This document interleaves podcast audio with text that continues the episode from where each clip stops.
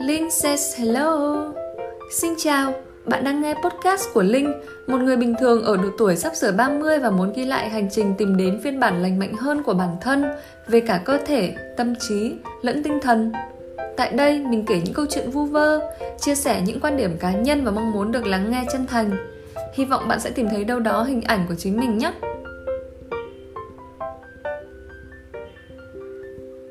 Tập podcast thứ tư có tên gọi Những bác bảo vệ trong thành phố. Mời bạn cùng theo dõi. Sau khi mẹ mất, ba vài lần muốn thử tìm công việc gì đó để làm cho đỡ buồn. Làm bảo vệ là một trong những lựa chọn ba nghĩ đến đầu tiên. Ngày xưa thì mình ngưỡng mộ những người có khả năng hoạch định cuộc đời từ khi còn rất trẻ. Họ làm cật lực trong nhiều năm rồi nghỉ hưu sớm, thong dong tận hưởng tuổi già quả là một viễn cảnh đẹp đẽ. Nhưng bây giờ với mình điều đó không còn quá quan trọng nữa. Quan trọng là khi về già, mình còn may mắn được ở bên ai. Đôi khi thấy bản thân yếu đuối rất nhiều khi nghĩ đến điều này. Thực ra, ba đã nhắc đến chuyện kiếm nơi nào đó làm bảo vệ khi về già cũng từ mấy năm rồi, bởi vì việc mẹ ra đi trước ba là một điều đã được dự báo từ sớm và những năm qua, mình đã đi qua những ngày bình thường giữa một thành phố xa lạ với cảm tình đặc biệt dành cho các bác bảo vệ tầm tuổi ba. Mình hay tưởng tượng đến hình ảnh ba đứng dưới nắng vài tiếng trong bộ đồng phục nghiêm chỉnh đó. Đôi khi nhìn thấy bác bảo vệ ở siêu thị gần nhà tranh thủ ăn vội bữa trưa giữa những lượt dắt xe cho khách, mình cũng thoáng bùi ngùi.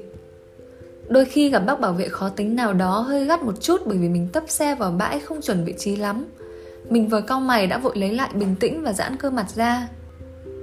Có những ngày giữa cái nóng đỉnh điểm của mùa hè thủ đô, mình dành thêm vài giây hỏi thăm một bác bảo vệ đang ngồi dưới bóng chiếc ô không quá rộng, mặt đỏ ửng lên và da tay thì đen sạm đi vì ám nắng. Mình chẳng giúp được gì cả, nhưng sự quan tâm nho nhỏ có lẽ cũng mang lại chút ít niềm vui cho ai đó. Bản thân mình cũng vậy thôi đôi khi vào một ngày bình thường, hoặc có thể là một ngày ảm đạm, một câu nói giản dị của ai đó có thể là điểm sáng khiến mình mỉm cười khi nghĩ lại. Cũng có những lúc mình nán lại lâu hơn khi được bác bảo vệ nào đó chủ động hỏi han. Chuyện là xe mình mang biển số 73 và đó là điểm gây chú ý đối với những người suốt ngày làm việc ở bãi giữ xe.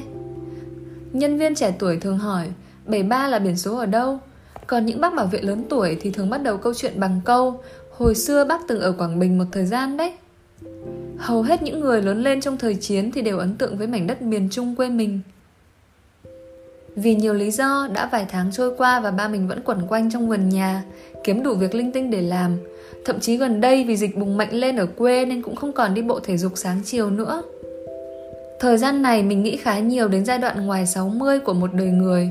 Con cháu thì thường muốn cha mẹ mình, ông bà mình nghỉ ngơi được nhiều hơn – nhưng mình thì lại ước ba có thể tìm được một việc gì đó là mối quan tâm mới, để bắt đầu một chặng đường mới, để vẫn được sống một cách ý nghĩa và hết mình. Dù vậy thì cuộc sống không phải lúc nào cũng đi theo kế hoạch mà mình đã vạch ra cho nó, đúng không?